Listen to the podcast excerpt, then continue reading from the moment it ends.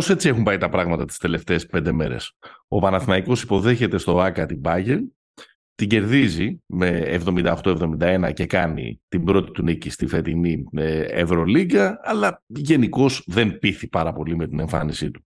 Ο Ολυμπιακός παίζει το πρώτο του εντός έδρας παιχνίδι στην Ευρωλίγκα με την Μπαρσελόνα. Έχει απουσίες όπως είχε και ο Παναθηναϊκός. Χάνει από τους ε, Μπλαουγκράνα με 68-77 μετά την μεγάλη νίκη που είχε κάνει στο ΆΚΑ. Μετά οι δύο αιώνιοι έρχονται να παίξουν ελληνικό πρωτάθλημα, όπου τα πράγματα δεν είναι τόσο εκδρομή, δεν είναι τόσο βόλτα στην παιδική χαρά όπως τα έχουν συνηθίσει. Ο Παναθηναϊκός επιστρέφει από το μείον 15 ε, στο Περιστέρι. 19. από το μείον 19 στο Περιστέρι, έχεις δίκιο. Και τελικά κερδίζει με ένα ε, τύπιν του Λεσόρ και με ήρωα τον Καλαϊτζάκη με ένα καλάθι την ομάδα του Σπανούλη.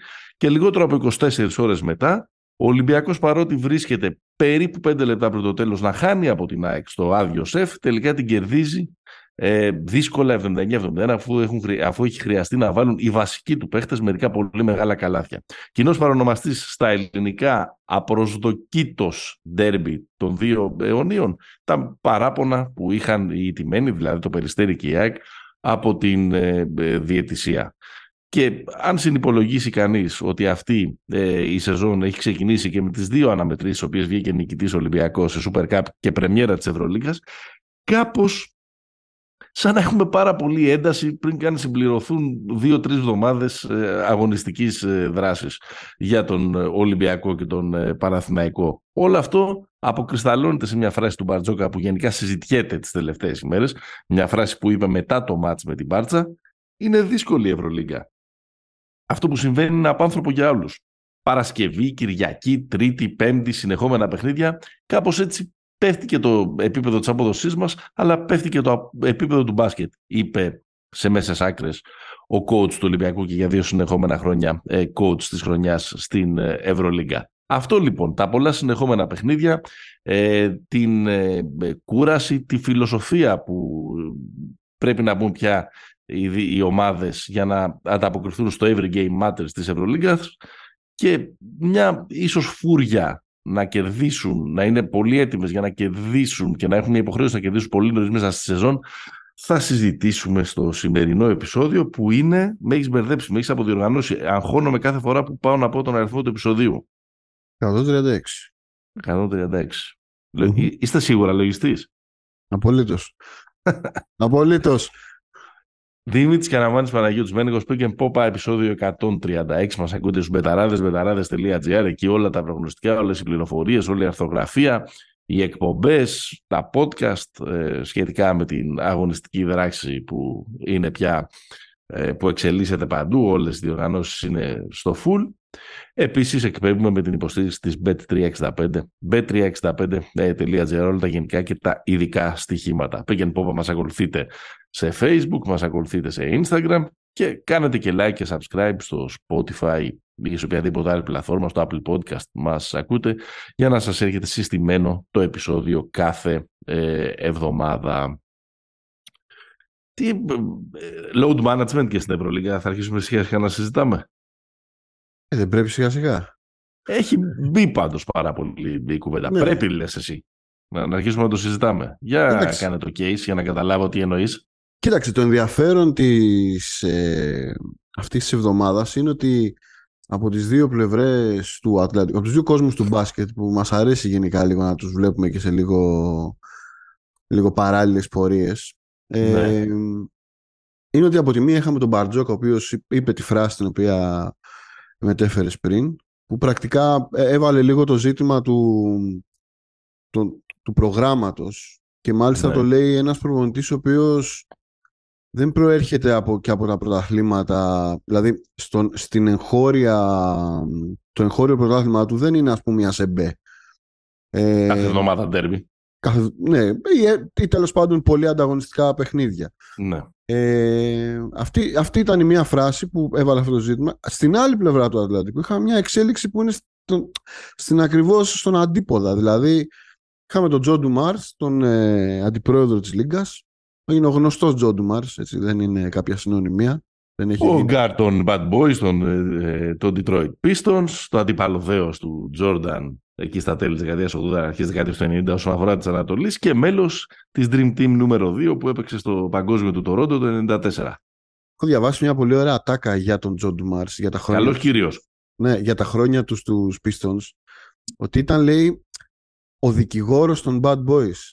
Δηλαδή ότι ήταν αυτός δηλαδή, ήταν όλοι ήταν όλοι κάφροι και ο, και ο Τζο ήταν ο πιο ας πούμε να πάει να συζητήσει με τον διαιτητή τα ξέρεις μην το ξεσυνερίζεσαι τον Λαμπίρ είναι ότι Ναι, ναι, και αυτός που είχε λίγο. τη- τη- τη- είχε το καλύτερο reputation, ας πούμε, Mm. όσον αφορά τη λίγα. Γιατί και ο Τόμας, παρότι ήταν ο σταρ της ομάδας, ο Αϊζέα Τόμας, ο παιχταράς, ναι μανούρα ήταν μανούρας μεγάλος. Δηλαδή Ναι, ναι, τε- ναι. τα beefs ε, ε, διαδέχονταν το ένα το άλλο. Δηλαδή δεν ήταν ότι και όταν άνοιγε αυτός το στόμα, ας πούμε, έσβηνε φωτιές αντί να τις ανάβει. Έτσι. Ο Τζο Ντουμάρς λοιπόν βγήκε μπροστά ως η φωνή του NBA που πρακτικά μας είπε ότι υπάρχουν νέα δα- επιστημονικά δεδομένα που αποδεικνύουν ότι ε, η πρακτική των ομάδων του NBA να ξεκουράζουν παίχτες ή να τους αφήνουν τελείως εκτός σε ορισμένα μάτς δεν οδηγεί στην αποφυγή των τραυματισμών και της καταπώνησης. Ε, την- Τώρα, αυτό το είπε τώρα, αυτές τις Ναι, πρόσφατα; ναι, ναι. Αυτό, είναι- αυτό είναι τη- την προηγούμενη εβδομάδα. Και Απλά να, να πω εδώ πέρα ότι αυτό δεν είναι καινούριο. Δηλαδή υπήρχε στην αρχή της σεζόν μία συνέντευξη του Silver, ε, μάλλον στο τέλος της προηγούμενης σεζόν, ένα, ένα exit interview που κάνει ο κομισάριος κάθε χρόνο, που πρακτικά τα μάσαγε λίγο σχετικά με το, με το load management και το αν και κατά πόσον η επιστήμη υποστηρίζει ε, όλο αυτό το πράγμα που κάνουν οι ομάδες που προστατεύουν με τον ένα τον άλλο τρόπο είτε Και αυτό δηλαδή που κάνουν οι παίχτε, που αποφασίζουν οι παίχτε για τον εαυτό τους. Βλέπε τον, τον Λέοναρντ, ας πούμε. Ναι, αλλά ε, ε, εγώ νομίζω ότι είναι, είναι, βα- ε, είναι, είναι και πολιτική κάποιων ε, οργανισμών. Δηλαδή οι οργανισμοί οι οποίοι θέλουν να Ναι, φτάσουν ε, βαθιά δεν με τα ρισκάρουν. play-off Ναι. θέλουν να τους κρατήσουν φρέσκους. Ε, οπότε εδώ έχουμε μια, μια τελείως διαφορετική κατάσταση. Ε, αυτό, το οποίο, αυτό το οποίο συμβαίνει, ε, εμένα μου φαίνεται αρκετά αγαρμπό και αρκετά εξόφθαλμο ότι επι, επικαλείται ας πούμε η Λίγκα επιστημονικά στοιχεία για πράγματα τα οποία εντάξει, δηλαδή δε- δε- ε, δεν είναι ότι ε, ξέρω εγώ παρουσιάστηκε μαζί με κάποια έρευνα αυτό που το οποίο είπε ο Ντουμάρς. Και ο Ντουμάρς έκανε μια, μια, ένα, πώς να το πω, μια παλαιμερολογήτικη ας πούμε κατάθεση ψυχής που έλεγε ότι πρέπει να γίνουμε πάλι λίγκα που θα έχει κουλτούρα 82 παιχνιδιών δεν είναι ανάγκη να παίξουν όλοι 82 παιχνίδια αλλά πρέπει να θέλουν όλοι να παίξουν 82 παιχνίδια Εντάξει, δεν είναι τυχαίο το ότι αυτή η δήλωση, τέλος πάντων, ότι αυτή η κουβέντα γίνεται μετά την αλλαγή της πολιτικής όσον αφορά τη συμμετοχή των, ε, Το των wrestling. παικτών. Το player participation policy. μπράβο το player Μάλιστα participation και σε αυτή την, την κουβέντα που συζητιέται τις τελευταίες μέρες, πάντα γίνεται έτσι παρα, πριν ξεκινήσει η σεζόν, που γίνεται αυτό το μεγάλο survey ανάμεσα στους, ε, η μεγάλη έρευνα ανάμεσα στους GM ε, της ε, Λίγκας. Η τελευταία ερώτηση μπορείτε να τη βρείτε στο nba.com και να τις διαβάσετε όλες τις ερωτήσεις τη μία μετά την άλλη. Αλλά ρωτήθηκαν οι general manager όλων των ομάδων στο NBA ποια από τις αλλαγές ε, που θα εφαρμοστούν από φέτος πιστεύετε ότι θα χρειαστεί τη μεγαλύτερη προσαρμογή στο τέλος ε, της σεζόν ή τέλος πάντων κάποια στιγμή στο μέλλον. Το in-season tournament, το in-season τουρνουά που θα εγκαινιαστεί φέτος, τα rest rules που επίσης θα ισχύσουν από φέτος, κάτι από την καινούργια συλλογική σύμβαση εργασίας. Πιο δημοφιλής απάντηση, το 37% απάντησε το player participation policy, δηλαδή Ναι. ε, η πολιτική όσον αφορά την συμμετοχή των ε, παικτών. Οπότε α, δεν είμαστε καχύποπτοι ή μάλλον έχουμε κάθε λόγο να είμαστε καχύποπτοι με αυτή τη δήλωση του, ε, του, του Μάρς, λέω εγώ. Μάλιστα. Να πω και το τελευταίο ότι Ναι. νομίζω ότι ο ελέφαντας στο δωμάτιο εδώ πέρα είναι ότι Ναι. το NBA ετοιμάζεται να υπογράψει το νέο τηλεοπτικό συμβόλαιο Ναι, για την βέβαια. επόμενη εννιά ετία. Το, ένα συμβόλαιο το οποίο θα φτάσει η τιμή την οποία δι- έχει διαρρεύσει, έχει, όχι το NBA, έχει διαρρεύσει από το ρεπορτάζ των ανθρώπων που ξέρουν, θα είναι γύρω στα 75 δισεκατομμύρια δολάρια. Τώρα είναι Μμμ. 24. Το προηγούμενο ήταν 9. Για να καταλάβετε λίγο την πρόοδο των, ε, των Των πραγμάτων. αριθμών. Ε, και είναι προφανές ότι οι πάροχοι, για να το πω έτσι, προφανώς θέλουν τους καλύτερους παίχτες να είναι μόνιμα στο παρκέ, να παίζουν δηλαδή αυτό το πράγμα. Για να έχουν νόημα τα μπικικίνια που δίνουν. Ακριβώς. Και ένα κομμάτι το wrestling rules να θυμίσουμε είναι ότι ένα, μια πρόβλεψη η οποία λέει ότι δεν γίνεται πρακτικά να, να ξαναγίνουν μάτς εθνικής εμβέλειας που να γίνεται αυτό ας πούμε που καθόμαστε Κυριακή ε, βράδυ εμείς εδώ μεσημέρι για τους Αμερικάνους να δούμε Knicks Warriors και δεν παίζει κανένας. Και, ναι. και παίζει ο Ντιβιτσέντσο 40 λεπτά.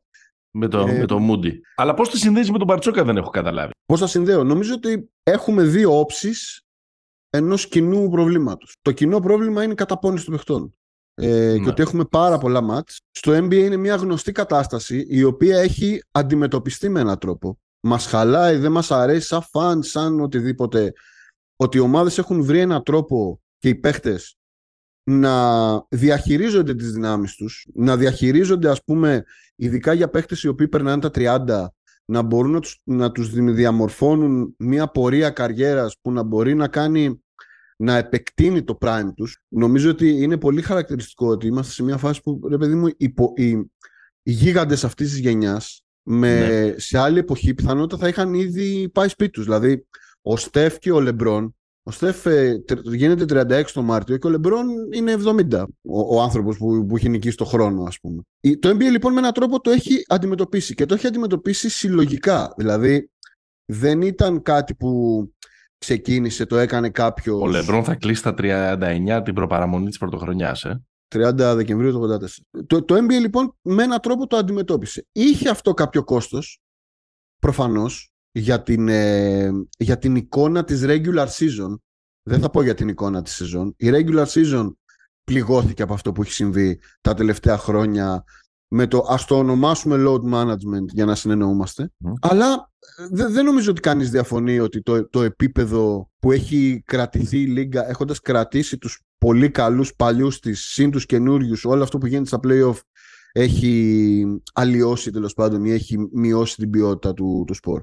Αυτό είναι το ένα κομμάτι. Στην από εδώ πλευρά έχουμε μια λίγα η οποία πάει να γίνει NBA στο schedule, πάει να γίνει NBA χωρίς να έχει απαντήσει σε αυτά τα οποία απάντησε το NBA πριν από χρόνια. Ας πούμε μερικά νούμερα. Ναι. Τέσσερις ομάδες που έφτασαν στο Final Four πέρσι. Η Real Madrid έπαιξε 88 μάτς σε 270 μέρες. Τόσο διήρυξε η σεζόν. Από Ένα το πρώτο μάτς. μάτς Κάθε τρεις μέρες βγαίνει. Μπράβο. Από απ το πρώτο μάτς του Super Cup που ξεκινάει Ναι, η ναι, ναι. σεζόν μέχρι, το, μέχρι τον τελευταίο τελικό της ΑΣΕΜΠΕ. Είναι ανά τρεις μέρες, αλλά πρέπει να σκεφτούμε ότι γι' αυτό έρχεται εδώ και η δήλωση του Μπαρτζόκα. Το πόσο συμπυκνωμένο είναι το πρόγραμμα τους πρώτους μήνες σεζόν, γιατί μετά όταν έρχονται τα playoffs είναι λίγο πιο Αραιό. πιο άρεο. Η Μπαρτσελώνα στο ίδιο διάστημα, στις 270 μέρες, έπαιξε 86 μάτς. Έπαιξε, έπαιξε δύο λιγότερα. Η Μονακό σε 264 μέρες έπαιξε 88 μάτς. Ακριβώς ένα στα τρία είναι αυτό. Ένα Ναι. ανά τρεις μέρες. Και ο Ολυμπιακός που ήρθε από. Προ, προσέξτε τώρα, αυτές οι δύο, οι τρεις ομάδες προέρχονται από δύο λίγε που έχουν 18 ομάδες. Και το γαλλικο Μμμ. και το ισπανικό πρωτάθλημα. Ο Ολυμπιακός σε λίγα που έχει λιγότερες, δηλαδή ο Ολυμπιακός έπαιξε σε λίγα που έχει 12, έπαιξε 77 μάτς σε 258 μέρες. Ναι. Όσο διήρξε η σεζόν. Αυτό βγαίνει περίπου ένα μάτς ανά 3,3 ημέρες. Ναι. Να πω ενδεικτικά ότι. ε, Να, το, να κάνουμε σύγκριση με λίγο με το, με το παρελθόν. Ο Ολυμπιακός του 13 που έκανε την ίδια διαδρομή ε, Ναι. πριν από 10 Η μόνη- χρόνια. Δύο διαφορές υπήρχαν στη διαδρομή του Ολυμπιακού το 2013. Ότι στον τελικό με τη Ρεάλ του Ευρω... της Ευρωλίγκας και με τον Παναθηναϊκό ε, στην Ελλάδα κέρδισε. Με, με τον Παναγικό έχασε, δεν κέρδισε. Ε, έχασε, συγγνώμη. συγγνώμη. Ναι. Αυτή Ενώ είναι η τη- διαφορά. ενώ τη Real την Πέρυσι κέρδισε στην κέρδισε. Ευρωλίγκα. Ναι, ναι, ναι, ναι, συγγνώμη. Ναι, ναι. Και Πριν από εκείνη 10 η χρονιά χρόνια. είχε παίξει, είχε παίξει και ένα μάτς λιγότερο. Νομίζω ήταν sweep, δεν ήταν του Παναθηναϊκού. Ναι. Ωραία. Σε εκείνη τη χρονιά, το 13, ο πρωταθλητής Ευρωπαϊκός Ολυμπιακός έπαιξε 65 μάτς. Δηλαδή έπαιξε 12 μάτς λιγότερα. Στο ίδιο διάστημα.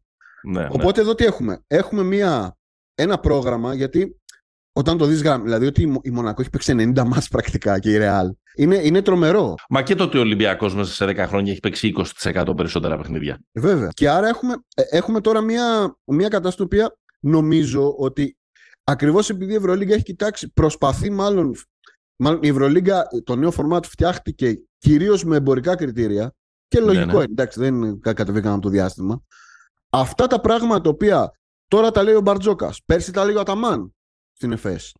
Τα έχουν πει γενικά όλοι οι coach τα έχουν πει αυτά. Δεν είναι τρελάθηκε ο Μπαρτζόκας μια μέρα επειδή ο Γόκα παίζει ήλιο με ήλιο. Δεν έχει λυθεί, μάλλον δεν έχει αντιμετωπιστεί αυτό το Πες θέμα. τα, πες τα αντίστοιχα νούμερα και για το NBA. Τα αντίστοιχα νούμερα για το NBA ε, είναι ότι το Denver έπαιξε για τις δύο ομάδες που πήγαν στους τελικούς. Ναι.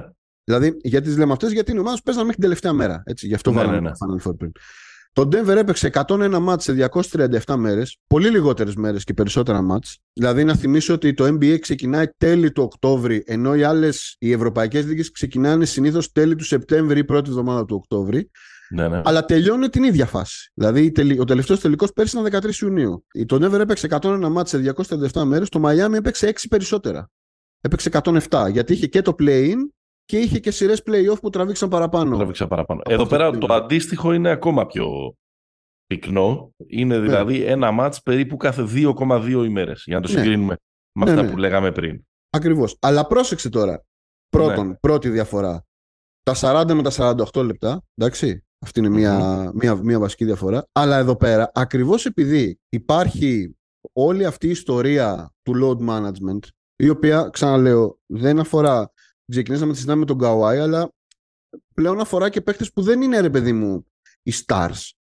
Δηλαδή, μπορείς σε ένα μάτσο του Denver να κάτσεις και ο Άρον Γκόρντον. Εκεί λοιπόν το NBA που παίζει σε τέτοια πυκνότητα και περισσότερα μάτς έχει βρει έναν τρόπο να μένουν όρθιοι καλοί μέχρι το τέλος. Η Ευρωλίγκα έχει μπουκώσει το πρόγραμμα των ομάδων, πουλάει και όλα τη φιλοσοφία του Every Game Matters, που σε έναν βαθμό ισχύει κιόλας. Δεν είναι δηλαδή το λένε για να το πούν. Αλλά δεν, ναι. δεν αντιμετωπίζεται όμως όλο αυτό το πρόβλημα που παράγεται από την καταπώνηση. Οι, οι προπονητές μπορεί να ρίχνουν διάφορα alert έτσι, και, και πολύ καλά κάνουν, αλλά στην πραγματικότητα τα χέρια τους είναι δεμένα. Δηλαδή δεν μπορεί ο Μπαρτσόκα να πει από μόνος του θα αφήσω το εγώ κάποιες εβδομάδες έξω. Ε, αυτή τη στιγμή νομίζω η Ευρωλίγα για το NBA το, το κλείνω το κομμάτι γιατί με το NBA θα δούμε τι θα συμβεί. Δηλαδή αυτό που είπες ότι οι GMs το πρώτο πράγμα που, που λένε είναι ότι αυτό με το resting δεν ξέρουμε τι θα, τι θα γίνει. Αστερίσκος ε. εδώ. Με το resting υπάρχουν δύο ζητήματα. Το ένα είναι ότι, όπως συζητάγαμε και στο προηγούμενο επεισόδιο, η, η νέα συλλογική σύμβαση προβλέπει ότι αν δεν έχεις παίξει 65 μάτς, ναι. δεν είσαι διαθέσιμος για κάποιο βραβείο, mm-hmm. All NBA. Και τα All NBA βραβεία, πέρα από το να πούμε ότι α, ψηφίστηκε το τάδε, είναι λεφτά, είναι πολλά λεφτά, είναι εκατομμύρια. Ε, ναι. στα βάζεις κάτι στο σκρίνιο, αλλά βάζεις και μερικά λεφτάκια στην τράπεζα. Απ' την άλλη βέβαια, όταν υπογράφει... Αυτό, αυτό είναι το πραγματικό τυράκι. Ναι, απ, απ την άλλη βέβαια όταν υπογράφει, ένας, όταν υπογράφει ένας ε, παίχτης ναι. ε, κάποια συμβόλαια έχει και κάποιες διασφαλίσεις όσον αφορά τη, το, το, το, πώς το λένε, το longevity δηλαδή την, ε, την εξασφάλιση ότι για τα επόμενα πέντε χρόνια θα γίνουν τα πράγματα όπως θέλω εγώ για να ναι. διατηρηθώ στο, στο, επίπεδο, στο επίπεδο που πρέπει. Άρα πρέπει να δούμε πώς θα πάει αυτό. Για την Ευρωλίγκα δεν έχουμε κάτι να δούμε. Το βλέπουμε ήδη. Να σου πω μερικές σκέψεις πάνω σε αυτά που λέμε. Είναι πολύ ωραίο που μας έχεις φτιάξεις τώρα την εικόνα, μας τα έχεις βάλει όλα αυτά σε ένα ε, σε ένα κάδρο. Ω συνήθως όταν κάνουμε αυτές τις συγκρίσεις μεταξύ των δύο λιγκών, οι, οι συγκρίσεις στο τέλος καταλήγουν αδόκιμες, αλλά έχει μια σημασία να, να, να τις βάζουμε δίπλα-δίπλα. Ακριβώς και αυτό που λες, ότι η Ευρωλίγα προσπαθεί να φτιάξει, να γίνει ένα μικρό NBA τέλος πάντων στην Ευρώπη. Εξηγούμε. Εμπορικά έτσι, δεν, δεν έχει Εξηγούμε. να κάνει με το, τη φιλοσοφία. Συζητάμε τα 88, τα 101 παιχνίδια του Denver με τα 107 παιχνίδια του Miami. Mm-hmm. Ή τα γύρω στα 90-95 100 που έπαιξαν οι Lakers ή οι Βοστόνοι, που ναι, ήταν ναι, οι ναι. φιναλίστ ε, των δύο ε, λιγκών, είναι ίδια. Τα 88 μάτς της Real με τα 88 μάτς της Μονακό δεν είναι ίδια. Δεν είναι ίδια. Ε, η ΑΣΕΜΠΕ δεν είναι ίδια με την... Ε, δεν, δεν θυμάμαι καν πώς λέγεται η Γαλλική Λίγκα. Και προφανώς δεν είναι ίδια... Ναι, και προφανώς δεν είναι ίδια ακόμα και με τα 10 μάτια λιγότερα του Ολυμπιακού, που είναι όμως μερικά στο ελληνικό πρωτάθλημα που δεν είναι ούτε καν για, για προπόνηση. Άρα έχουμε ένα πρόβλημα ε, εδώ πέρα. Ναι. Το άλλο πράγμα που δεν μπορεί να κάνει την, ε, τη σύγκριση ευθεία είναι ότι δεν ξέρω αν το NBA αντιμετώπισε αυτό το πρόβλημα με το load management όπως μας έλεγες πριν, αλλά ότι εκ των πραγμάτων δεν μπορούμε να συγκρίνουμε μια κανονική περίοδο που στη μία περίπτωση είναι 82 παιχνίδια και στην άλλη περίπτωση είναι 34 παιχνίδια. Ναι, αλλά στα 34 θα προσθέτεις και τη Λίγκα. Πόσο μάλλον όταν στα 34 αυτά παιχνίδια έχουμε 18 ομάδες που ανταγωνίζονται για, να, για τα play φέτος και με play-in, άντε πες 10 δηλαδή, οι οποίες έχουν στον ήλιο μοίρα. Ενώ στην άλλη πλευρά έχουμε και μεγαλύτερη ε, σεζόν, αλλά και μεγαλύτερο pool ομάδων ε, που ναι. πάνε για τα play-off, πράγμα που σημαίνει ότι αργά ή γύρω κάποια στιγμή ξεχωρίζει ε, η ήρα από το Στάρι, υπάρχουν κάποιες ομάδες που διαλέγουν το tanking. Με λίγα λόγια, είναι αυτό το οποίο συζητάμε ακόμα και όταν θέλουμε να κάνουμε στιλιστικές συγκρίσεις, είναι πολλά περισσότερα τα διάφορα παιχνίδια στην, ε, ε, στην κανονική περίοδο του NBA και τα, τα διάφορα παιχνίδια και βαθμολογικά όσο η σεζόν βαθαίνει αλλά και τα παιχνίδια ρε παιδί μου που οι ομάδες έχουν το περιθώριο και να χάσουν. Γιατί σου λέει 82 κολοπαιχνίδια είναι. Θα το, ναι. Το, το στραβοπάτημα θα το διορθώσουμε. Δηλαδή ακόμα και ένα σερί τριών ετών, οκ, θα φέρει μια γκρίνια, θα φέρει μια αυτό, λέμε τώρα, Όπου να είναι, εντάξει, και πέντε ήττες να κάνεις. Και, και πέντε, αλλά, να αλλά τέλος πάντων υπάρχει ένα περιθώριο τα πράγματα να διορθωθούν. Ναι. Εδώ και η σεζόν είναι μικρότερη. Mm-hmm. Επίσης, επειδή υπάρχει μια διαφορετική κοσμοθεωρία και αντίληψη, είναι κάποια μάτς, όπως είναι αυτό το τρυπάκι στο οποίο έχουν μπει οι δικοί μας οι αιώνιοι, που δεν δικαιολογείται να τα χάσεις, ακόμα και αν το ημερολόγιο δείχνει 30 Σεπτεμβρίου, όπως έδειχνε στον τελικό του Super Cup, ακόμα και αν το ημερολόγιο δείχνει 6 Οκτωβρίου, όπως έδειχνε στην πρώτη αγωνιστική της Ευρωλίγκας, είναι το γόητρο, είναι η αντιπαλότητα. Αλλά ακόμα, ακόμα και είναι όχι ακόμα, και, μεταξύ είναι ακόμα, Ναι. Δηλαδή, όχι μόνο τα μεταξύ τους. Δηλαδή, ακόμα και το να χάσει ο Παναγενικό από το Περιστέρι ή ο Ολυμπιακός από την ΑΕΚ ναι. είναι ανεπίτρεπτο, ας πούμε. Και πρέπει ναι. να παίξει ο Πίτερ 30 λεπτά. ο... Ακριβώς. Έχ, έχουμε, την, ε, έχουμε όλη αυτή τη λογική. Οι ήττες ναι. που είναι ε, ε, ντροπές, ήττες έτσι όπως έχει. Βαβούρα, ρε παιδί. Έτσι, έτσι όπως έχει απαξιωθεί και το ελληνικό πρωτάθλημα, ξέρεις, συμβαίνει μια ήττα από το Λαύριο, κοστίζει τη θέση του Βόβορα, ας πούμε, το πρώτο ναι, παράδειγμα ναι. που σκέφτηκα πριν από, από λίγα χρόνια κτλ. κτλ. Επομένως, είναι, είναι τόσο διαφορετική η κουλτούρα που υπάρχει ε, ανάμεσα στους ε, δύο κόσμους. Σύμφωνοι. Αλλά το θέμα της καταπώνησης δεν θεωρείς ότι είναι κοινό; Πιστεύω ότι είναι μεγαλύτερη καταπώνηση στην, ε, στην Ευρωλίγα. Και σιγά σιγά οι ομάδες προσπαθούν να, να, το λύσουν γιατί δεν είναι μόνο τα παιχνίδια. Είναι, και οι, μετακινήσεις, είναι και οι μετακινήσεις, είναι και τα ταξίδια. Εντάξει, στο NBA το έχουν στο λύσει. Στο NBA είναι όλα τσάρτερ. Εντάξει, δεν είναι ναι, σιγά, σιγά, σιγά σιγά αυτό γίνεται και στην Ευρωλίγα. Σιγά σιγά. Βέβαια παρόλα αυτά Διάβαζα σήμερα, ας πούμε, να πούμε ότι γράφουμε Δευτέρα 16 Οκτωβρίου. Το Παναθηναϊκός, ας πούμε, ξέρεις, ταλαιπωρήθηκε για να καθυστέρηση πτήση. Είχαν αυτά μέχρι να πάει να παίξει, ας πούμε, με τη Φενέρ που θα είναι το μάτς αύριο, πιθανότατα μερικοί να ακούσετε και το podcast αφού ε, έχει συμβεί. Στην, στο NBA είναι κοινός τόπος ότι πάμε και παίζουμε χωρίς να μεσολαβούν προπονήσεις παρά μόνο ξεμουδιάσματα και shoot rounds. Στην Ευρωλίγκα αυτό σιγά σιγά τα τελευταία χρόνια Γίνεται. Ε, τα τελευταία χρόνια ε, γίνεται, αλλά έρχεται και κοντράρεται με την πραγματικότητα που, που λέει ότι οι προπονητές δεν έχουν ακριβώς τη δυνατότητα να αλλάζουν πράγματα, ενώ τα παιχνίδια είναι ντέρπι από την πρώτη αγωνιστική. Γιατί άσε τα δικά μας. Πες εδώ πέρα είμαστε ναι, και ναι, ναι. θεότρε. Είμαστε και πασίτρελοι. Ο Ολυμπιακός, παραδείγματος χάρη το παιχνίδια, και ο Παναθηναϊκός. Τα παιχνίδια με την Παρσελώνα και την Πάγκερ την προηγούμενη εβδομάδα τα αντιμετώπισαν σαν είναι ε, ε, πέμπτο μάτι ε, που του οδηγεί στο Final Four. Με, με το rotation, με τη λογική. Στον Παναθηναϊκό υπήρχε μια, υπήρχε μια λογική must win, ότι δεν μας παίρνει να χάσουμε και αυτό το παιχνίδι. Δηλαδή είδα, ξέρω εγώ σε site γραμμένη, γραμμένη τη λέξη ο Παναθηναϊκός ετοιμάζεται για τον τελικό με την Bayern. Ε, παιδιά ηρεμήστε. Τι τελικός με, με την Bayern. 12 Οκτωβρίου έγινε το, το παιχνίδι. Ναι, ναι, ναι, ναι. Ο Ολυμπιακός που είχε πολλές απουσίες και ο Παναθηναϊκός είχε πολλές απουσίες. Επίσης την, ε, την Μπάρτσα την αντιμετώπισε έτσι. Και εδώ, και εδώ εγώ είμαι κάπως ε, διχασμένος. Δηλαδή από τη μία λες ρε παιδί μου μακάρι να μπορούσαμε να βάλουμε ειδικά και τα ελληνικά ένα κλειδάριθμο να απαγορευτούν το Ολυμπιακό Παναθηναϊκός στην αρχή της σεζόν, δημιουργούν μόνο προβλήματα τελικά. Ξέρεις τι γίνεται, ο Μπαρτζόκος και ο Αταμάν, εμένα δεν, δεν μπορεί να μου το βγάλεις αυτό από το μυαλό. Mm. Και δεν σου λέω ότι θα κάνουν και κάτι διαφορετικό στη θέση τους, έτσι, μην κάνουμε τώρα τους έξυπνους. Αλλά έχουν μπει σε ένα win now mode από την αρχή της σεζόν, το οποίο εμένα κάπως μου μοιάζει παράλογο. Το win now mode αυτό ενισχύεται και από το γεγονός ότι έχουν απουσίες. Δηλαδή, ο Παναθηναϊκός δεν έχει δει ακόμα το Μίτογλου να μπαίνει, είδε το Σλούκα να βγαίνει εκτός. Ο, Παπα, ο Παπαπέτρου είναι σε κάθε παιχνίδι αμφίβολος. Ο Ολυμπιακός πήγε να παίξει με την Μπάτσα που έχει ένα πάρα πολύ βαθύ ρόστερ. Χωρίς γκος ε, Μακίσικ και, ε, και Σίγμα.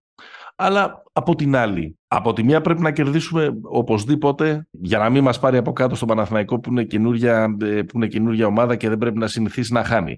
Απ' την άλλη στον Ολυμπιακό, ε, ο οποίος πήρε ίσως αγόρασε χρόνο με τις νίκες επί του Παναθηναϊκού, αλλά δεν πρέπει να χάσει και παιχνίδια στην Ευρωλίγα να μείνει, να μείνει πίσω. Το ερώτημα που έρχεται είναι πώς θα γίνει πραγματικά ομάδα ο Παναθηναϊκός όταν βλέπεις ας πούμε το Χουάντσο να παίζει 43 λεπτά με τον Ολυμπιακό Όταν βλέπεις τον Γκραντ, ας πούμε, να έχει 33 λεπτά με τον, ε, με τον Ολυμπιακό στην Ευρωλίγκα, 34 λεπτά με την Bayern, 32 λεπτά με το, με το Περιστέρι. Στον αντίποδα, ο Γκάι έπαιξε 11 λεπτά με τον Ολυμπιακό και δεν βρήκε ένα σουτ. Τα συζητούσαμε στο προηγούμενο ε, ναι. επεισόδιο. Έπαιξε 6 λεπτά με την Bayern, βρήκε ένα σουτ, έμεινε εκτός με το Περιστέρι.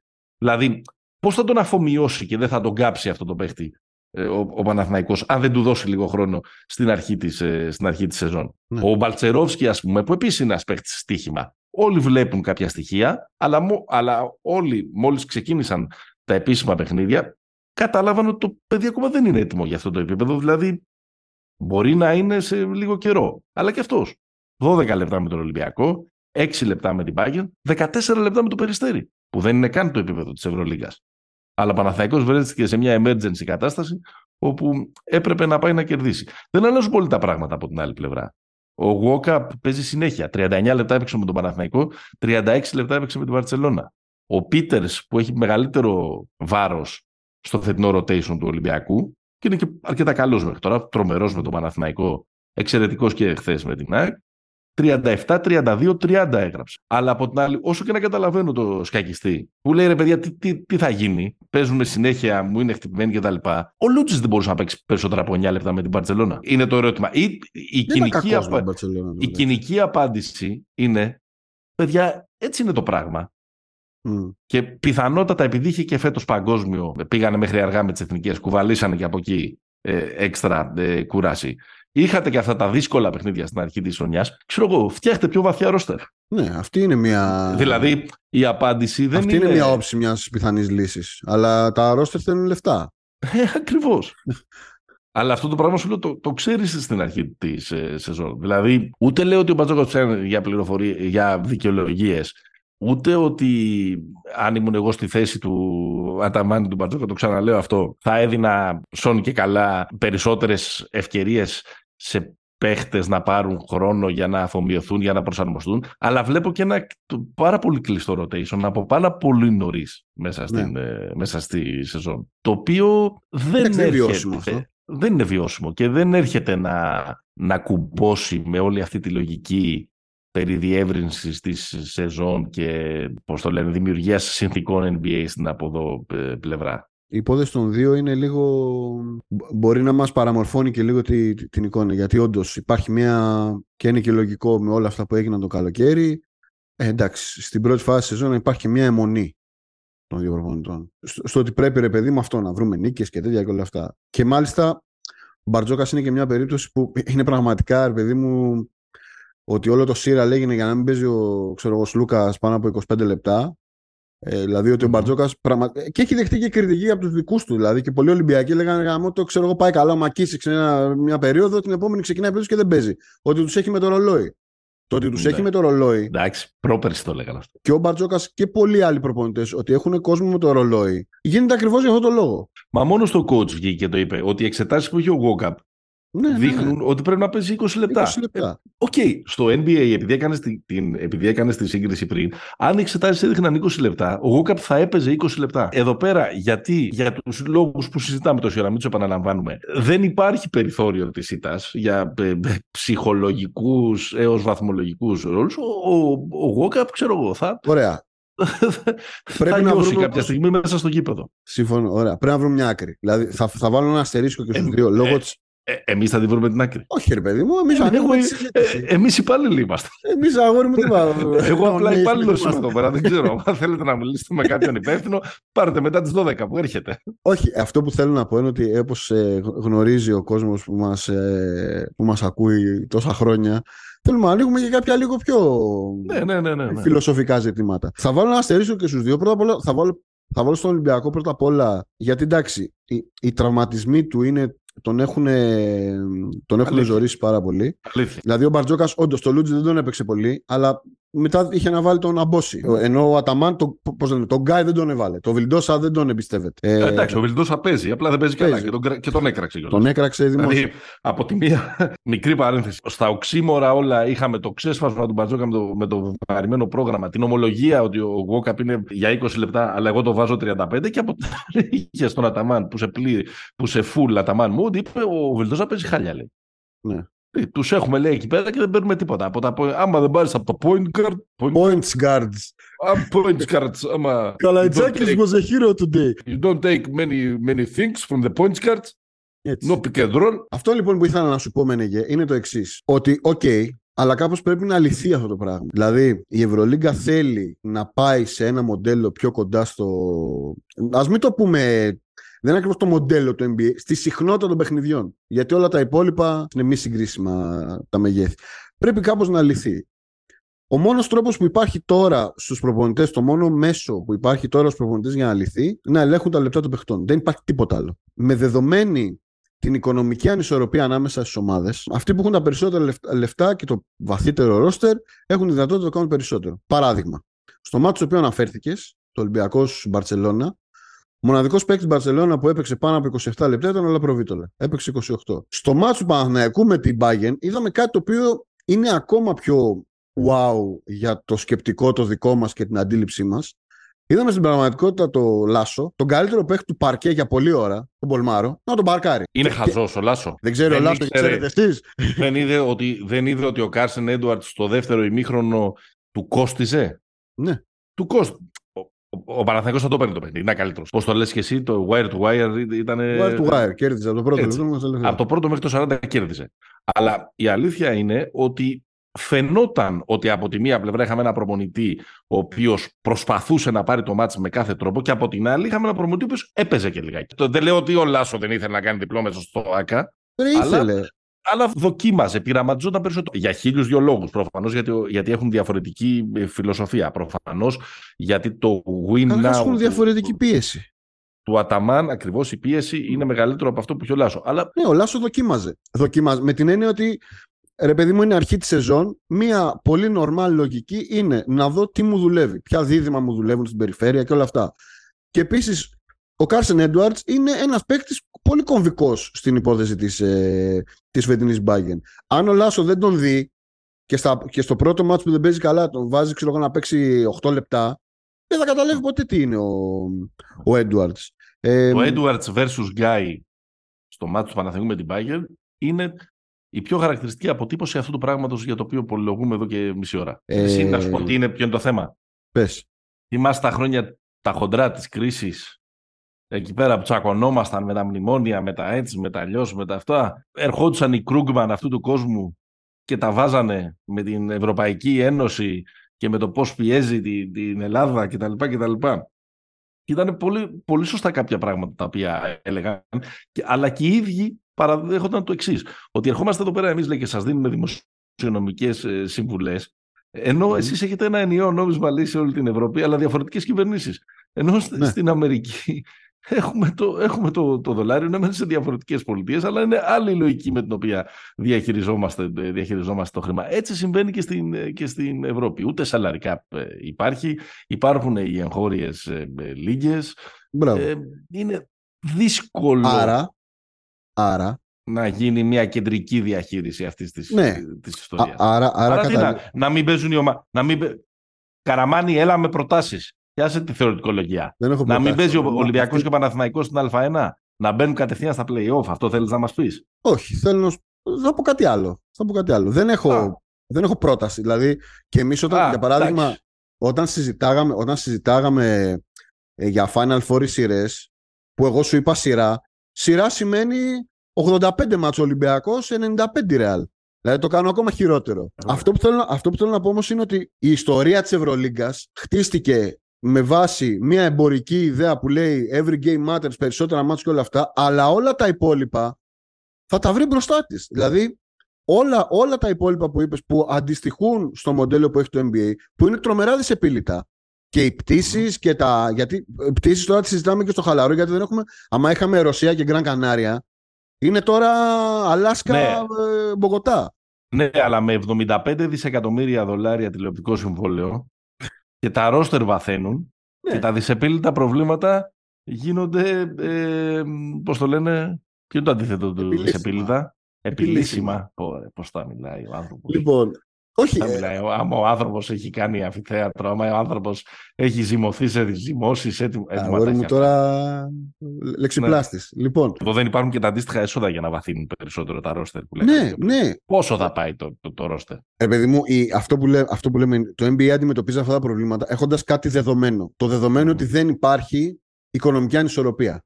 Μμμ. Μάλλον υπάρχει ένα πολύ συγκεκριμένο πάτωμα στο οποίο πατάνε όλοι. Τώρα, το αν, ο Χ, αν οι Lakers μπορούν να δώσουν παραπάνω φόρο από τους Ναι. Hornets είναι αλλού παπα Ευαγγέλιο. Η Είναι ο Ευρωλίγκα- λόγος που όλοι καμιά φορά μπαίνετε στο Skyscanner και κοιτάτε εισιτήρια για το LA και όχι για την North Carolina. Τι να πάμε να κάνουμε στην North Carolina, μας την κουνούπια για, για λογομιγές. γι, αυτό το, γι' αυτό το λόγο. σε, σε κάθε περίπτωση, φίλε μου Παναγιώτη, Έλα, φίλε μου. η επίλυση του, Ναι. συγκεκριμένου, του συγκεκριμένου ζητήματος ε, είναι ένας πάρα πολύ δύσκολος γρίφος και φοβάμαι, φοβάμαι, θα πω Ναι. κάτι και θα το αφήσω εδώ, Ναι, ναι. φοβάμαι ότι κάποιος θα την πληρώσει. Ναι. Ο Μπαρτζόκας είπε ότι πέφτει το επίπεδο του μπάσκετ. ναι. Εμείς απ' έξω, εμείς απ' έξω τώρα, τώρα, τώρα που τα είδαμε τα μάτς, και το Παναθηναϊκός Περιστέρι χαρήκαμε, και το Ολυμπιακός ΣΑΕΚ χαρήκαμε. Την έννοια ότι είδαμε ένα ανταγωνιστικό παιχνίδι των δύο μεγάλων της, ε, της Ευρωλίγκας, ας πούμε, στην Α1, με δύο ομάδες που είναι στο, αμέσως από κάτω σκαλί και ήταν ωραίο ματσάκι. Είδαμε ωραία μάτς και, στη, και στην Ευρωλίγα. Εμείς μια χαρά το χαρήκαμε. Το πέφτει επίπεδο του μπάσκετ που λέει ο Μπαρτζόκας είναι ότι κάποια στιγμή αυτό το πράγμα, οι, οι, οι καλοί του παίκτες δεν θα μπορούν να αποδίδουν. Και κάποιος θα την πληρώσει. Ναι. Ή θα την πληρώσει η Εθνική Λίγκα και θα φτάσουμε σε ένα πράγμα που πριν δύο χρόνια το είπε η Μακάμπη και όλοι το αντιμετωπίσαμε λες και ήρθαν οι εξωγενεί. Η Μακάμπη τι είπε, θα παίζω με άλλο ρόστερ στο Ισραηλινό πρωτάθλημα και άλλο ρόστερ στην Ευρωλίγκα. Μπορεί να συμβεί αυτό. Έτσι. Ε, στα δικά μας σε μια μικρογραφία συμβαίνει. Με, με, Ή- τους, ή θα με, τους ξένους, συμβεί- με τον αριθμό των ξένων. Ή σε βάθος χρόνου, όταν συνηθίσουν όλοι τη, τη Λίγκα και το φορμάτ, ή θα την Ναι, πληρώνει η regular season της Ευρωλίγκας. Κάπως με έναν τρόπο θα πρέπει να γίνεται. λυθεί. Δεν γίνεται στην Ευρώπη. Δεν γίνεται στην Ευρώπη. Άντε μια-δυο ήττες μπορεί να τις ξεπεράσεις. Γι' αυτό θεωρώ και λίγο ε, πα- ε, παραλογισμό και μονή αυτό που έχουν πει ο Μπαρτζόκα με τον Αταμάν. Αλλά ξέρεις, άμα αυτές οι δύο ήττες γίνουν τρεις ή τέσσερις, μετά δεν τις ξέπερνα. Δεν υπάρχουν, δεν υπάρχουν τα παιχνίδια. Η, Ναι. η μισή αλήθεια είναι ότι έχεις δικαίωμα να κάνεις περισσότερες ήττε. Η άλλη μισή αλήθεια είναι ότι επειδή έχεις δικαίωμα να κάνεις περισσότερες ήττε, έχουν και άλλοι δικαίωμα να κάνουν περισσότερες ήττε, αλλά μεγαλώνει ο ανταγωνισμός. Αυτός Εγώ- που την πληρώνει για την ώρα Ναι. είναι Ο Walkup. ο, Γο- ο Γόκαπ σίγουρα. Αυτός που την πληρώνει είναι, ο, είναι το Περιστέρι και η ΑΕΚ. Που βγαίνει ο Βασίλης Πανούλης και λέει παγκόσμιο ρεκόρ 18-3 οι βολές και βγαίνει και η ΑΕΚ και λέει όποιος είχε μάτια είδε, δεν θυμάμαι τι έγραφε η ανακοίνωσή της. Δεν ξέρω αν έχουν τόσο μεγάλη βάση τα παράπονα και των δύο, πάντως μια μικρή βάση την έχουν. Ε, καλά, Σαν, και δεν ε, ήταν επίσης ότι και το Περιστέρι Παναθηναϊκός και το Ολυμπιακός ΣΑΕΚ, επειδή είσαι και της αισθητικής εσύ κάθε εβδομάδα εδώ πέρα. είσαι Και... Πέσια μάτς Ο- ήταν, αλλά είχαν Ήτανε. ανταγωνισμό. Εντάξει, Ε, είχαν ναι, ανταγωνισμό. Αυτό. Είχαν suspense, δεν ήταν. ότι- Είχαν, ναι. Ε, ότι ήταν και παιχνίδια στα οποία ε, κρύφτηκε Το το, τόπι. τόπι. Όχι. Δεν είναι δηλαδή ότι μεγάλωσαν οι μικροί. Οι μικροί ήταν ανταγωνιστικοί και μπράβο τους. Οι μικροί. Οι Η ομάδες του δεύτερη, πρωταθλήματος. η δεύτερη ταχύτητα. Η δεύτερη ταχύτητα και, και μπράβο τους. Αλλά ήταν ότι οι άλλοι ψάχνοντας να βρουν τους, ε, τους κώδικες ε, φαίνονται αυτή τη στιγμή ευάλωτοι και χρειάστηκαν ίσως και λίγο φρουφρού για να μην πέσουν στην, στην Εντάξει λακκούβα. τώρα. Οκ. Στον πυρήνα του ζητήματος είναι ότι στην Ευρώπη και πολύ περισσότερο στην Ελλάδα, ακόμα και τώρα, η ήττα είναι ακόμα ταμπού.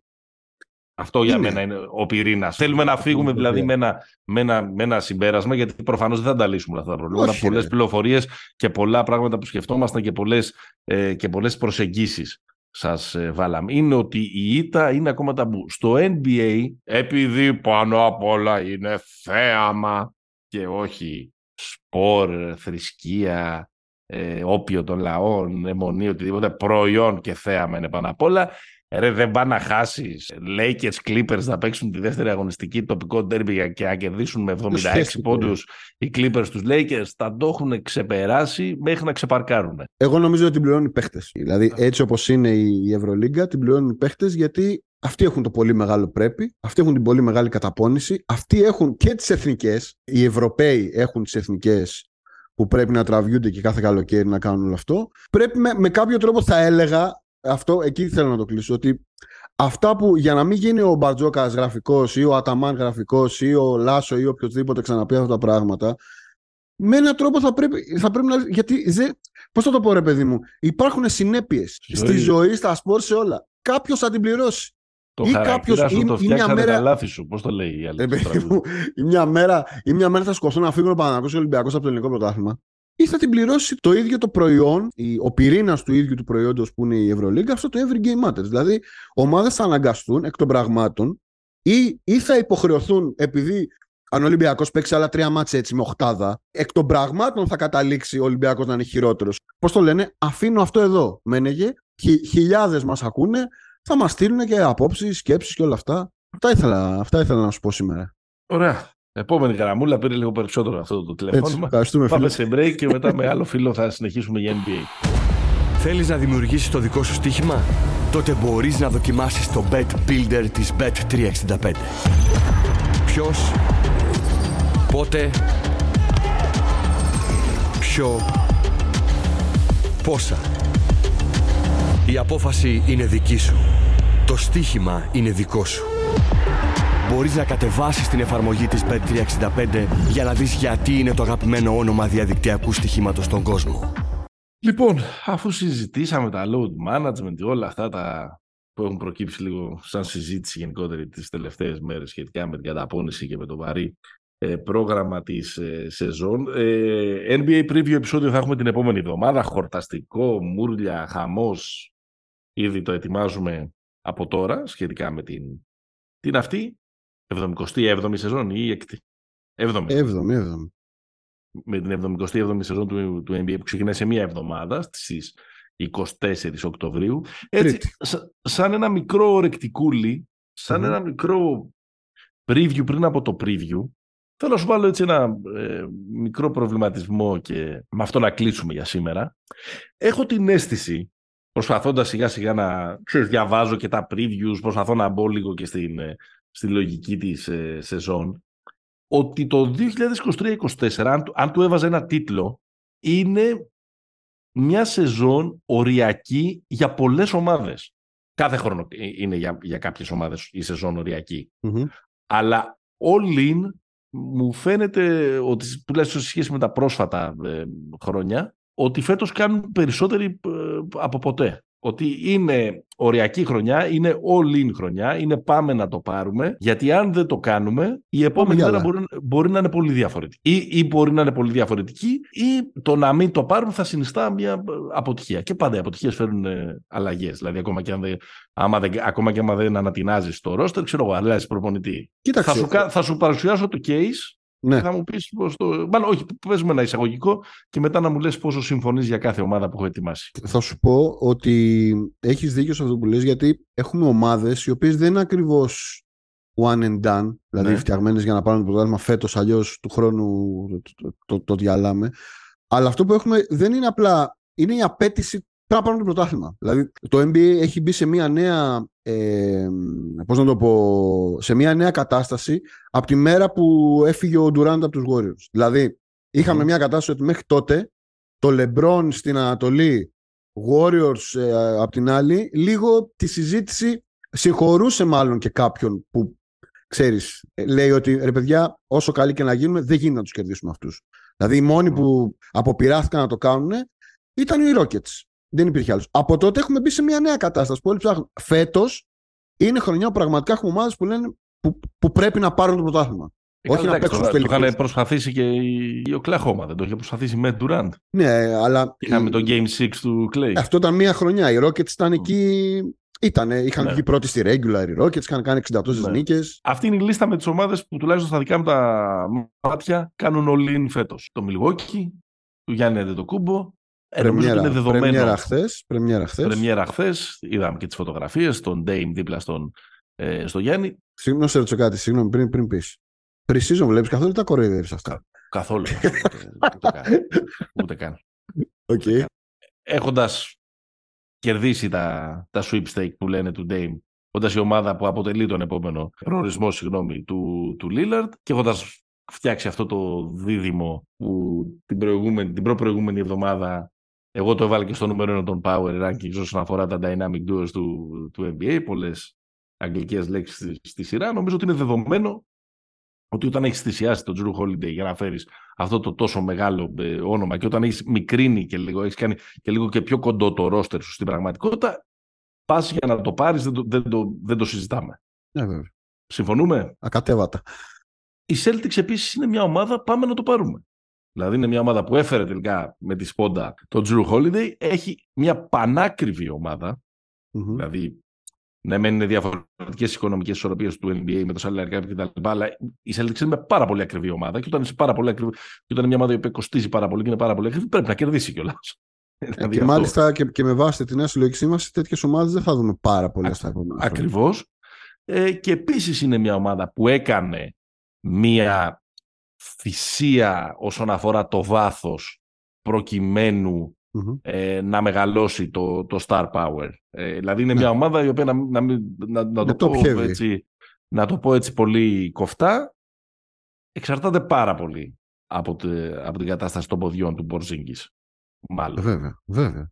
Και στις δύο πλευρές. Νομίζω ότι για, για τους Celtics έχει διαφορά το πάμε να το πάρουμε με το επιτέλους να το πάρουμε, ρε παιδιά. Ναι, Δηλαδή ε, οι Celtics έχουν ακόμα. Πώς να το πω, ρε παιδί, αν στους Bucks δεν πάει καλά το πράγμα στα, και ξέρω εγώ δεν κάτσει με το Lillard, φύγει ο Γιάννης και ό,τι είναι να γίνει. ε, will always have ε, 2021. ε, δεν πάει ακριβώς έτσι.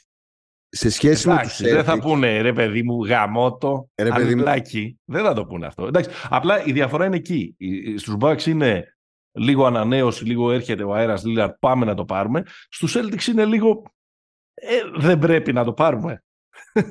Υ- Υπάρχει ένα πρέπει κάπως νομίζω. Ε, Το πάμε γίνεται Τεράστιο πρέπει. Αυτό λέω. Το πρέπει των Celtics είναι πολύ μεγαλύτερο από τους Bucks. Ναι. Δηλαδή το πρωτάθλημα για τους Celtics είναι η δικαίωση. ε, Είναι, υπάρχει ένα ερώτημα το αν έχει δικαιωθεί όλη αυτή η ιστορία. Το χτίζουμε γύρω από τον Brown. Ναι, ναι, ναι, ναι, Αυτό ναι. είναι. Και επίσης, εντάξει, από το 86 μέχρι το 2008 μεσολάβησαν 22 χρόνια, αλλά από το 8 μέχρι το 24 είναι 16, δεν είναι λίγα. Εντάξει, μια χαρά. Μια, χα- μια χαρά είστε.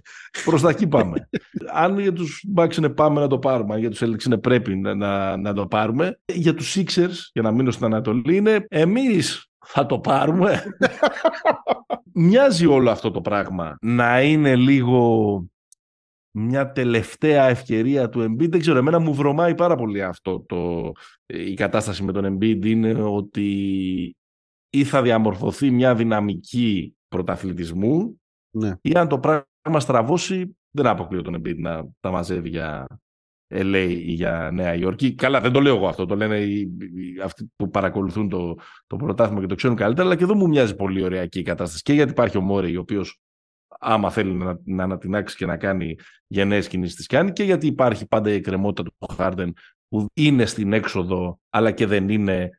Αλλά και εδώ ε, είναι μια χρονιά που κάπως καταλαβαίνεις ότι αν δεν πάρει η Φιλαδέλφια το πρωτάθλημα, που μεταξύ μας είπα, δεν βλέπω και κανένα τρόπο να, να το κάνει, αλλά Ναι. ότι το, το, το 24-25 θα είναι διαφορετικό το ρόστερ, θα είναι διαφορετική η συνθήκη. Θα, άλλα τα πρόσωπα, ίσως άλλοι και οι στόχοι. Συμφωνούμε; Κοίτα, ναι. Ε, Εδώ πέρα δεν είναι τόσο, θεωρώ, η απέτηση για το πρωτάθλημα, όσο η απέτηση στον Embiid να κάνει κάτι μεγαλύτερο από αυτό που έχει κάνει μέχρι τώρα. Μου θυμίζει Ε. όμως, να σου πω την αλήθεια, αν και ε, συγκρίνω ανώμια μεγέθη στο μυαλό ίσως κάποιον όσον αφορά την ποιότητα, Μμμ. μου θυμίζει λίγο την κατάσταση που είχε βρεθεί ο Γκαρνέτ με τη Μινεσότα. Δηλαδή Μμ. ότι Ωραίο. MVP το 4, το πάλεψε, έμεινε, έκανε, φάνηκε ότι υπήρχε ταβάνι, δεν γινόταν Ναι. κάτι παραπάνω. Με πολλά διαφορετικά supporting cast Ναι. γύρω του α, Α, κατά μπράβο. καιρούς. Αυτό α, μου, μου θυμίζει λίγο αυτή την κατάσταση, η οποία νομίζω ότι είμαστε τώρα σε μια. Δεν, δεν μπορώ να το προβλέψω ακριβώς, αλλά νομίζω ότι είναι λίγο αναπόδραστο ότι ο Ναι. επόμενος Lillard, να το πω έτσι, θα είναι ο Embiid. Δεν διαφωνείς πάντως. Όχι, όχι. Αλλάζουμε περιφέρεια, πάμε στους, στους Suns. Πάμε στο Phoenix. Ναι. Δηλαδή, φτιάξαν εκεί, κάπως εκεί που δεν το περίμενε κανείς, μια Big Three του παρελθόντος πέρυσι με τον ε, Chris Paul, με τον ε, Devin Booker και τον Kevin Durant. Για να μην πω και Big Four αν, έβαζε, κανεί- αν θεωρεί κανείς Ναι. ότι το πραγματικό όνομα του DeAndre Ayton είναι Dominator. Λοιπόν, Κατά αυτόν είναι. το Big Three παραμένει. Ντρέπομαι να βάλω στην ίδια πρόταση τον Bradley Bill με τον Chris Paul. Ε, αλλά, εντάξει. τον έβαλαν, αλλά τον έβαλαν οι Suns. Και δεν ξέρεις, στο τέλος μπορεί, μπορεί και να βγει. Πάντως θέλω να πω ότι όταν έχεις επίσης αυτή την τριάδα, την περιφερειακή, ας το πούμε έτσι, τέλος πάντων, όσο ο Durant είναι περιφερειακός, όταν έχεις αυτή την τριάδα τέλος πάντων του Bradley Bill, του Devin Booker και του Kevin Durant, όταν έχεις επίσης μια πάρα πολύ ακριβή ομάδα που προσπάθησες λίγο να την ε, αν αλαφρύνεις απαλλασσόμενος από το συμβόλαιο του Aiton, η λογική σου είναι ότι πάω να το πάρω. Εντάξει, και ο Ντουράν δεν είναι παιδαρέλη και είναι και πάντα ε, με τους τραυματισμούς του ε, ε, επίφοβος, οπότε... Το μεγαλύτερο all-in μαζί με τους Celtics είναι οι Suns. Ε, έχουμε Εντάξει, μια... εγώ βάζω και τους Bucks. Τους Bucks θα Εντάξει. βάλω. Οι Bucks, ρε παιδί μου, έχασαν έναν από, τους, από το γκορμό των τριών. Εδώ πέρα έχουμε μια με παραδοσιακούς όρους super team. Δηλαδή είναι μια ομάδα η οποία φτιάχτηκε από τα trades. Δηλαδή ο Μπούκερ είναι ο πυλώνας και γύρω-γύρω, ο, ο, να το πω έτσι, ο Μπούκερ είναι ο Wade για, να, για να πάω στην πρώτη super team της νέας, ε, της νέας εποχής. Ε, όχι, η πρώτη σούπερ της νέας εποχής ήταν η Βοστόνη, μεγάλα. Ισχύει, ισχύει. Συγγνώμη, συγγνώμη. Κάτσε, Ναι. ήρεμα. Μαζευτήκατε εκεί να πάρετε. Γαρ- Ναι, ναι, ναι. Γαρνέτη πες πριν, κάτσε. Σωστό, ωραία. Ο Μπούκερ είναι ο Πίρς λοιπόν και ο, και ο Wade, να το, να το πούμε έτσι. Και, Και εκεί πάλι... καινούριο ιδιοκτήτη, έχουμε βάλει λεφτά, Ναι, έχουμε ναι, ναι, αυτό. ναι, ναι. Πάμε, πάμε, πάμε. Πρέπει να κερδίσουμε. Θα σου πω κάτι. Νομίζω ότι βολεύει πάρα πολύ Ναι, το, στο όλο narrative ότι δεν είναι τόσο πολύ τα φώτα πια στους Suns. Να το πω έτσι. Δηλαδή Ναι. δεν είναι Ο- η είδηση του καλοκαιριού. Όταν Ναι. συζητάγαμε ότι πήραν τον Bill, είναι Παναγιά μου τι γίνεται εκεί πέρα. ναι, Από ναι, είναι τότε έχουν γίνει τέρατα. Άρα Ναι. νομίζω ότι καλό είναι αυτό. Τη στιγμή που πριν το λέγαμε, ο Λεμπρόν κλείνει τα 39 στις 30 Δεκεμβρίου, δεν ξέρω αν θα είναι η τελευταία του χρονιά, δεν ξέρω αν θα υπάρξει ποτέ μια τελευταία χρονιά του, του Ελπίζω πως Λεμπρόν, όχι. γιατί έτσι κι αλλιώς είναι, έχει αναλάβει τώρα και το ρόλο του στρατιλάτη για την αποκατάσταση της, του ονόματος της Ναι, των στρατηγός Ηνωμένων Πάτων θα Αμερικής λέγαμε. στις, ε, θέλει να κάνει απόβαση στην Νορμανδία του χρόνου Έτσι. για να πάει μετά στο Παρίσι στους Ολυμπιακούς. Όντως, όντως. Τι ωραίο Ναι. αυτό που είπες. Τι ωραίο Ναι. αυτό που είπες. Πω, πω. Έτσι. Μπράβο Μενεγέ. Σε κάθε περίπτωση, οι Lakers Έλα τώρα, τη συζητάμε. Ε, Είναι οι Lakers. ένα διαρκές, ολ- ένα διαρκές ο- all-in. Δηλαδή, ειδικά με τι διο- τις διορθωτικές κινήσεις που έκαναν το, τον περασμένο Φεβρουάριο, που τους βγήκαν. Ήταν μια ομάδα που ξαφνικά διόρθωσε, Ναι. ε, έγιναν πολύ ανταγωνιστή, έκαναν πολύ καλή πορεία στα playoff μέχρι να βρουν τείχο στον Denver. Νομίζω ότι όσο ο Λεμπρόν είναι ακόμα εκεί και σε αυτή την ηλικία, αλλά παραμένει σούπερ Ακμαίος. ανταγωνιστικός και, και ακμαίος, το all-in τους, ε, τους συνοδεύει. Ε, με, με δεδομένο ότι είναι εκεί ο AD και έχει φτιαχτεί ένα καλύτερο, πολύ καλύτερο ε, ρόστερ και από αυτό που βρήκε όταν πήγε στο LA, αλλά και από το ρόστερ που ε, κάποια στιγμή έπεσε ταχύτητα μετά το πρωτάθλημα της, ε, της φούσας. Οπότε μην το συζητάμε πολύ περισσότερο. Το Golden State είναι ο Lin. Εγώ νομίζω πως ναι. Γιατί ξαφνικά έχουν μαζευτεί πάρα, πολύ μεγάλα παιδιά, πάρα πολλά μεγάλα παιδιά εκεί πέρα που δεν ξέρω πόσο περιθώριο έχουν, ε, έχουν ακόμα. Δηλαδή και ο CP3 ένα μεγάλο παιδί είναι ε, με, πολύ μεγάλο, με πολύ μεγάλη πείνα να πάρει επιτέλους ένα πρωτάθλημα. Μμμ. Ο Στεφ θα κλείσει τα 36 ε, τον, ε, τον Μάρτιο. Μια χαρά είναι. Αλλά υπάρχει και ο Draymond Green, υπάρχει και ο Clay Thompson με τα συμβόλαια, με τα συμβόλαιά τους και το μέλλον τους. Το να Green είναι, υπέγραψε. να ο Green είναι υπέγραψε. ε, αμφισβητήσιμο. Ο Gray το υπέγραψε, αλλά ο Clay είναι... Στο τελευταίο. ε, Τον τελευταίο χρόνο. και είναι και η είδηση των ημερών σχετικά με το αν το μέλλον του είναι εκεί. Ότι Ναι, δεν ναι, ναι. υπάρχουν συζητήσεις, ότι έχουν, ε, ε, πώς το λένε, Πολύ ότι υπάρχει, μια, λίγο. στα- ότι υπάρχει μια στασιμότητα και, και, και, και, και. Δηλαδή ακόμα και το ότι ο, ο, ο Green, ο υπέγραψε, εσύ θα υπέγραφες ότι εκεί θα τελειώσει την καριέρα του; Δεν το ξέρω, αλλά στην απάντηση για το, στη, στη- στο αρχικό σου ερώτημα για το αν είναι όλοι είναι οι Warriors, ε, απάντησαν οι Warriors. Δηλαδή θα κρατούσαν τον Bull. Δηλαδή δεν θα έκαναν μια τέτοια κίνηση. Είναι εμφανές Σωστό. ότι η κίνηση που έκαναν οι Warriors τώρα ήταν ότι όσο έχουμε εδώ τον Γκάρι, Μμ. πρέπει να πάρουμε όσο περισσότερα γίνεται. Ε, και με αυτή τη λογική νομίζω και με τον Clay θα λυθεί τώρα. Το αν θα κλείσει την καριέρα του, νομίζω ότι από όλους όσους είπαμε, ο Στέφ είναι ο μόνος που θα, θα κλείσει την καριέρα τους Warriors, θεωρώ 100%.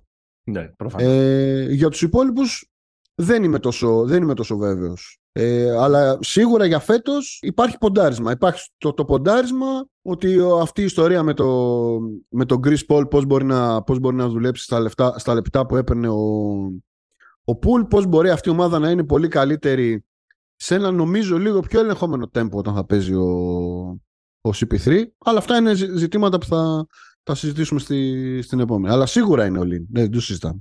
Ε, και η τελευταία ομάδα είναι ε, εκ των πραγμάτων, ρε παιδί μου, εξ υποθέσεως, οι Nuggets. Όταν πρωταθλητές αφού. Ναι, ρε. Πιο, η πιο chill ομάδα του, του NBA. Το πιο chill δεν ταιριάζει ακριβώς με το case που μπορώ να, μπορώ να φτιάξω, που προσπαθώ να φτιάξω. Αλλά ρε παιδί μου, όταν είσαι, προ, όταν είσαι ε, πρωταθλητής, δεν λες εντάξει, ok, okay, δεν πειράζει, ας το χάσω το επόμενο. Chill με την έννοια ότι όλοι οι υπόλοιποι, ακριβώς επειδή είναι, επειδή είναι στη λογική του all-in, έπρεπε να κάνουν πράγματα για να το τονώσουν αυτό. Δηλαδή υπάρχει μια κεντρική απόφαση από τον οργανισμό ότι πρέπει να πάρουμε το πρωτάθλημα και πρέπει να γίνει βαβούρα. Αυτοί δεν χρειάζεται να κάνουν κάτι. Δηλαδή το all-in έγινε, η τελευταία κίνηση που όρισε το all-in ήταν ο Άρον Γκόρντον. Ναι, εντάξει, στιγμή... που δεν είναι και η πιο εντυπωσιακή ναι, αλλά... κίνηση που γίνει στην ιστορία, αλλά αποδείχτηκε πολύτιμη. Ναι, υπάρχει ο κορμός, υπάρχει το δίδυμο. Όλοι οι υπόλοιποι έπρεπε να φτιάξουν κάτι που αφορά τα θεμέλια. Οι Nuggets δεν χρειάζεται να κάνουν αυτό το πράγμα. Οι Nuggets είναι team to beat. Και από όσες ναι. είπαμε, παραμένουν καλύτερη ομάδα. Άρα εγώ 7 μετράω. Ε, σίγουρα υπάρχει. Υπάρχει... Ποια, ποια είναι άλλη; Οι Clippers. Οι Clippers είναι ένα μόνο. Έχω και μια λίστα με επιλαχούσε. Για Clippers λες είναι. Ε, κοίταξε, έλεγα το, θα έλεγα το, το Miami και με αυτή τη λογική ότι ακόμα και όσοι τους συμπαθούμε τους, του, τη Hit, πάντα σκεφτόμαστε και πότε θα είναι η χρονιά που θα τα θαλασσώσουν, ρε παιδί μου, για να κάνουν μια ανανέωση, να το πάρουν λίγο ε, διαφορετικά. Πάντα όμως καταφέρουν να είναι ανταγωνιστικοί, άρα καταφέρουν να κερδίζουν ένα κανονάκι για την, για την επόμενη χρονιά. Εντάξει, δεν μπορώ να βρω την ίδια πίεση σε σχέση με αυτή που, είχαν οι, με αυτή που έχουν οι προηγούμενοι, αλλά εντάξει, μην ξεχνάμε, ένα φιναλίστ μιλάμε. Και ο Μπάτλερ μεγαλώνει επίσης. Δηλαδή και το window του Μπάτλερ δεν είναι. Μεγαλώνει, αλλά ομορφαίνει όπως είδαμε. Τεράστιο, ομορφαίνει όπως ξέρουμε. Δεν βλέπω. Επειδή δεν έχει γίνει. Θα, σίγουρα θα ήταν στο προηγούμενο group αν είχαν πάρει τον Λίλαρτ. Ε, βέβαια. Εξπακούεται, δηλαδή εξ και, και εκεί πέρα. Ε, τώρα οι Clippers είναι, αλλά χωρίς να έχουν κάνει κάποια κίνηση. Οι Clippers είναι γιατί πάντα ε, όσο ειδικά τραυματίζονται, όσο δεν γίνεται κάτι ε, εντυπωσιακό, πάντα υπάρχει αυτό το μεγάλο ερωτηματικό ρε παιδί μου τελικά καλά κάναμε που τους φέραμε αυτούς τους δύο εδώ πέρα. Θα δικαιωθεί, ποτέ, θα δικαιωθεί, ποτέ αυτό το πράγμα. Αυτή Μιλάω για τον Κουάι και τον, ε, και τον Paul George. Αυτή ναι. είναι η ιστορία. Νομίζω οι Clippers είναι σε μια φάση, είναι τελείως win or bust. Γιατί είναι, είναι η ομάδα η οποία θα φτιάχνει καινούριο γήπεδο. Δηλαδή θα μπει σε μια νέα εποχή και το ερώτημα είναι αν αυτή η εποχή θα έχει μέσα αυτούς. Ε, όταν, όταν πήγαν αυτοί στο, στο LA ήταν όχι τώρα super team. Δηλαδή να, να θυμίσουμε ότι ο Καουάι δεν πήγε. Πήγε όταν ήταν στο Everest. Πήρε, πήρε το πρωτάθλημα από τους Warriors ο Καουάι και πήγε στους Clippers.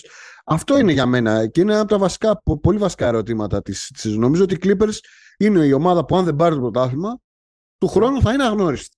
Ε, θα είναι αγνώριστη. Εγώ δεν μπορώ να δω ένα κόσμο που οι Clippers είναι πρωταθλητές κόσμου, έτσι για να δεχτώ και το. Μπορεί να δει ένα κόσμο που ο Καουάι Λέοναρντ είναι ο καλύτερος παίκτης του κόσμου για τρεις μήνες. Αν ο Καουάι Λέοναρντ είναι ο καλύτερος παίκτης του κόσμου για τρεις μήνες, οι Clippers μπορούν να πάνε και το πρωτάθλημα. Ε, αλλά έχουμε να το δούμε δύο χρόνια τότε τον Καουάι. Τελευταία φορά που το λέγαμε αυτό, όχι απλά δεν ξέραμε ποιος είναι ο Κασελάκης και ο Δούκας. Δεν, δεν ξέραμε καν τι, τι σημαίνει COVID. Όχι, ρε, εντάξει. Ε, πώς; Όχι, με τους Suns το 21. Τραυματίστηκε με τους Suns. Δηλαδή, πραγματικά ο Άρνο Λεώνα τώρα πήρε παιδί μου σταμάτα την καριέρα μου. Είναι ο δυσκολότερος παίκτης για να καταλήξει σε συμπέρασμα. Αν είναι ένας από τους 10 καλύτερους που έχεις δει τα τελευταία χρόνια, ας πούμε, ή αν ήταν ένας πολύ καλός στην ιστορία του μπάσκετ. Ας πούμε. Είναι, είναι πολύ περίεργο. Αλλά τους βάζω σίγουρα τους Clippers εδώ. Ναι. Όχι, όχι. Ε, συμφωνώ. Απλά θέλω να πω ότι δεν έχουν κάποια φοβερή εξέλιξη για να ε, είναι εξής, αυτό το διαρκές παρατεταμένο ερώτημα, ναι. τι θα γίνει με αυτούς τους δύο; Ναι. Ως πότε θα τους περιμένουμε. Τι θα γίνει με εμάς. Ε, εντάξει, βάζω λίγο σε ένα δεύτερο tier. Βάζω κάπως τον Dallas. Ναι. Δεν πιστεύω ότι εκεί υπάρχει κάποια περίπτωση να πάμε σε απολουκοποίηση. Αλλά πάντα μια ομάδα που έχει τον Καϊρή, ποτέ δεν ξέρεις τι μπορεί να ξημερώσει. Ε, και έτσι θα έβαζα χωρίς να το πάω για πολύ μεγάλη ανάλυση ότι ένα βήμα πριν από μερικό, μερικό blowout, δεν θα έλεγα ολικό, και ούτε καν ίσως και η λέξη blowout, από ένα μερικό lifting ας πούμε, lifting, ναι. είναι η Μινεσότα και η Νέα Ορλεάνη γιατί θεωρώ ότι η Μινεσότα αργά ή γρήγορα θα πάει σε μια ανταλλαγή του, του Towns. Με τη Νέα Ορλεάνη και το Zion, αν δεν το δούμε να συμβαίνει, δεν ξέρουμε. Αν δεν το δω, δεν το πιστεύω. Κοίτα, σε, δεν ξέρουμε ποιο θα είναι το μέλλον. Ε, σε, αυτό που, σε αυτές τις δύο ομάδες υπάρχει το κοινό σημείο του ο franchise παίκτης μας πρέπει να μας κουβαλήσει. Πρέπει να μας πάρει. Ναι, Στην περίπτωση της Μινεσότα Στη βέβαια Μινεσότα δεν είναι καν ο franchise player. ξεκάθαρα πια νομίζω ότι ο Έντουαρτς είναι το, το νούμερο ένα. Ο Γκομπέρ είναι ένας παίκτης ο οποίος δε- δεν νομίζω ότι θα την πληρώσει σε, ένα τέτοιο, σε μια τέτοια εξέλιξη. Νομίζω ότι ο Towns θα, αυτός που θα, τη- θα την πληρώσει. Και απ' την άλλη ο Ζάιον είναι λίγο... Δεν είναι Καουάι ο Ζάιον. Δηλαδή τον Καουάι τα έχουμε δει ότι τα έχει κάνει. Εκεί που η, η μπάλα καίει ας πούμε. Με το Ζάιον Δεν είναι Καουάι. Εντάξει, Όχι, έχει ε, πάρει, προφανώς δεν έχει είναι... πάρει πρωταθλήματα, έχει παίξει. λέω, δεν όντως είναι συγκρίνω τις πολύ αμέγε- νωρίς, ναι. Αλλά όσο έχουμε δει το Ζάιον, έχουμε δει ένα παίκτη που τι να πω. Όταν έπαιζε ο Ζάιον πέρσι ήταν πρώτη στη, στη Δύση. Οι, οι Pelicans. Δηλαδή δεν έχει να μας αποδείξει πολλά πράγματα όσον αφορά το fit στην ομάδα και όλα αυτά. Είναι, ε, είναι τούμπανο ο Ζάιον, ρε παιδί μου. Το θέμα είναι να είναι εκεί. Δηλαδή να είναι εκεί. Το, το να είναι εκεί και να χάσει στο δεύτερο γύρο το playoff είναι μια πάρα πολύ καλή εξέλιξη για τους Pelicans. Ναι, ναι, η μα οποία γι' θα αυτό, έπρεπε το- να τη ζήσουν δύο χρόνια πριν.